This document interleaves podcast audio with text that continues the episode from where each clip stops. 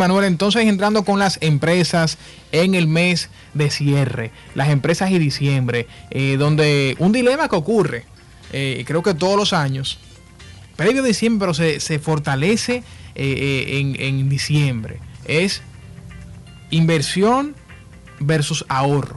Sí. un mes con muchos gastos y e irónicamente esta, este dilema pues entra en juego. Los vientos, o sea, los tiempos cambian.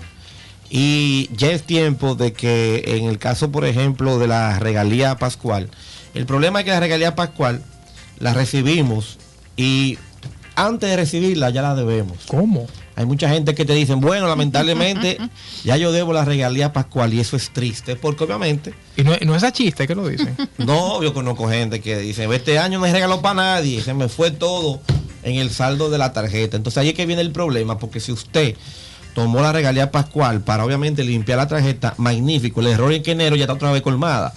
Entonces ahí es que viene el mal uso de la regalía pascual que en un artículo que publiqué recientemente decía que lo más inteligente es invertirse dinero precisamente en un proceso de desintoxicación financiera. Dice, bueno, mira, yo me voy a planificar que para el 2017 voy a empezar a desmontar. Obviamente estoy hablando de alguien que tiene un problema de sobreendeudamiento. Sí.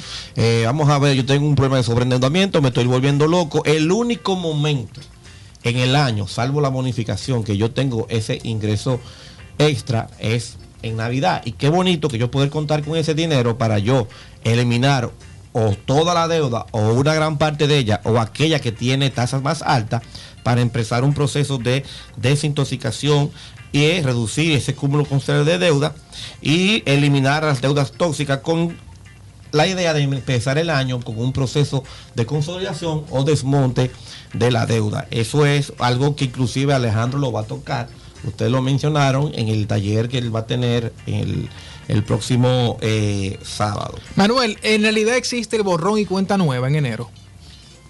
¿Mm? En, la cultura dominicana sí. No, en la cultura dominicana, es que tú no me lo puedes decir así? Porque recuerda que tú estás trabajando y en muchas, en muchas ocasiones le debes a instituciones financieras. Sí. ¿Eh? Existe en realidad en el sistema financiero dominicano el borrón y cuenta ah, nueva. Pero espérate, ¿de qué punto de vista tú estás diciendo? Porque yo estoy entendiendo. Tú estás trabajando desde el punto de vista del usuario. Por ejemplo, en diciembre cojo la regalía, pago la tarjeta de, crédito, limpio y ya después sigo la fiesta de coger con la tarjeta en enero, febrero y marzo. Entonces, si hay un borrón y cuenta nueva. No, perfecto. O sea, eh, me, quiero que lo orientes por ahí, pero también me refiero a, toda la dinámica que existe entre las empresas, proveedores, deudas que, saldar, deudas que consolidar. O sea, y veo que muchas personas ven enero, primero de enero, como un reseteo a todo lo que ocurrió en el, en el año anterior. Eh, pero para que esto ocurra deben de darse distintos comportamientos, Manuel, tanto por parte de las empresas como por parte entonces de los, de los usuarios que tú estás trayendo aquí a, la mesa. Bueno, eh, desde el punto, si lo vemos desde el punto de vista de, lo que es la regalía pascual y todo, y todo eso, yo pienso que hay que cambiar el chip en el uso que se le está dando a esa regalía pascual. Eh, las empresas también tienen que en enero replantearse qué es lo que quieren.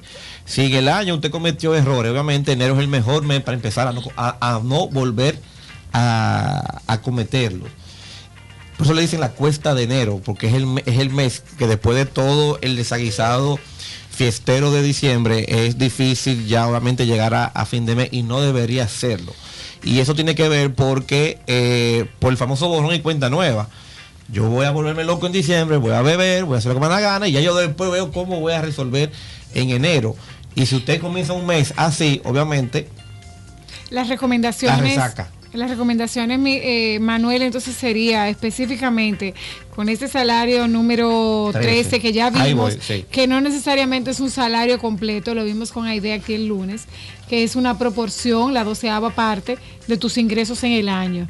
Sí, es una buena aclaración de Aide, porque si usted trabajó seis meses en una empresa, usted no va a recibir todo el mes, usted va a recibir el 50%. O sea, si yo gano 14, obviamente, y trabajé seis meses, voy a recibir 7 o sea, eso es una buena eh, eh, aclaración. Lo que yo propongo es, eh, compañero, es que sepa usted utilizar su regalía pascual para un, para un uso productivo, no para un borrón y cuenta nueva. Número uno, ya dije, si tú estás sobreendeudado, que es el inicio de un proceso de desintoxicación y reducción de deuda. Por otro lado, si el sobreendeudamiento no es el problema, una buena idea es canalizar parte de esos recursos para la construcción de un fondo de contingencia. Obviamente para el año, claro que sí. El error que cometemos nosotros los dominicanos es que creemos que el ingreso va a estar ahí siempre para socorrernos y para atender nuestras necesidades desenfrenadas de consumo. Y cuando perdemos el ingreso, ya sea porque perdemos nuestro puesto de trabajo, no tenemos un fondo de contingencia para mantenernos dos o tres meses.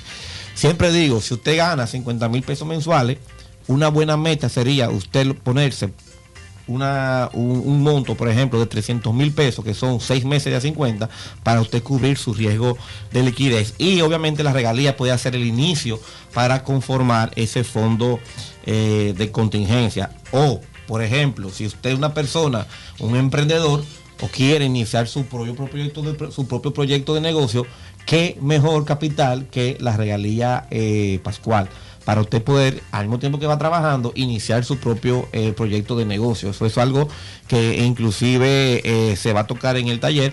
Y también otra cosa, si usted no tiene deuda y quiere buscar una mejor forma de sacar provecho de su dinero, puede invertir su regalía pascual en el mercado de valores, donde puede obtener ustedes rendimientos mayores que lo que tiene en un certificado eh, financiero. O ah. mejor aún, si usted es una persona que también puede invertir su dinero en capacitarse, en hacer aquel diplomado que usted necesita para, para tener un mejor background y obtener tal vez el ascenso que usted quiere o el trabajo que usted necesita o el que usted eh, aspira a tener.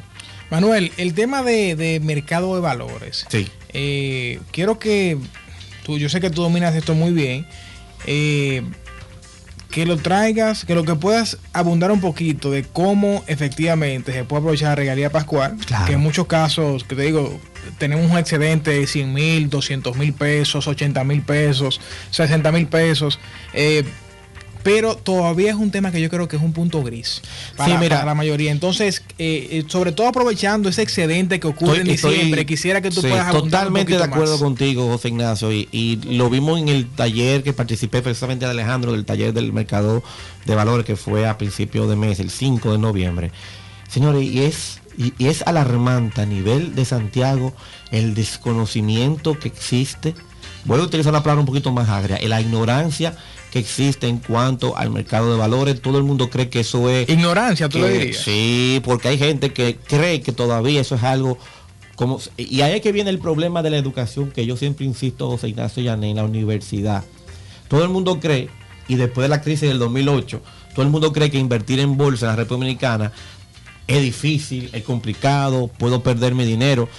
Es más, y se lo puedo demostrar, si usted invierte dinero en bonos del Banco Central o del Ministerio de Hacienda vía el mercado de valores, eso es mucho más seguro que usted tener un certificado en un banco. ¿Cómo? Y se lo puedo y se lo voy a demostrar. Número uno, usted tiene un certificado financiero de un millón de pesos en un banco y el banco quiebra. Hasta que no se resuelva el asunto de la liquidación de activos, y como pasó por ejemplo con el Banco Peraga, que tuvieron que esperar muchos tiempos. Bueno, todavía están esperando. ¿eh? Y están esperando cuando usted tiene bono del Banco Central, acuérdense que ahí el garante de ese, dinero es el Estado. O sea que es mucho menor la probabilidad de que usted pierda ese dinero invirtiendo en bolsa a través del bono del Banco Central que un certificado en un banco. O sea, la probabilidad de pérdida es más grande en un banco. Para que la gente entienda, porque entendemos que si usted se educa y sabe manejarse y sabe orientar su recurso a una diversificación en bolsa de valores, puede obtener mayor rendimiento a menor riesgo. Es así, y de hecho eh, la aclaración, en, conociendo nosotros, está, está bien, bien puntualizada. El Estado nunca quiebra. Nosotros tenemos un sistema bancario muy, no quisiera usar la palabra, pero realmente muy sólido. No, después de lo que pasó con Baninte, la palabra sólido perdió su connotación de, definitivamente. muy fuerte. no, no, muy fuerte realmente el sistema, el, lo que es el, el sistema sí, actualmente el sistema financiero está muy fuerte. Y se ha visto que donde hay debilidades ha sido en estructuras que han surgido de la noche a la mañana con un con un boom inexplicable y con tasas realmente que no son que no se corresponden con lo que tiene la media del mercado. Manuel, comentarios finales en este interesante tema que estás tocando. Sí, eh, Es muy importante, y se lo digo a los oyentes, que haga un buen uso de su regalía pascual.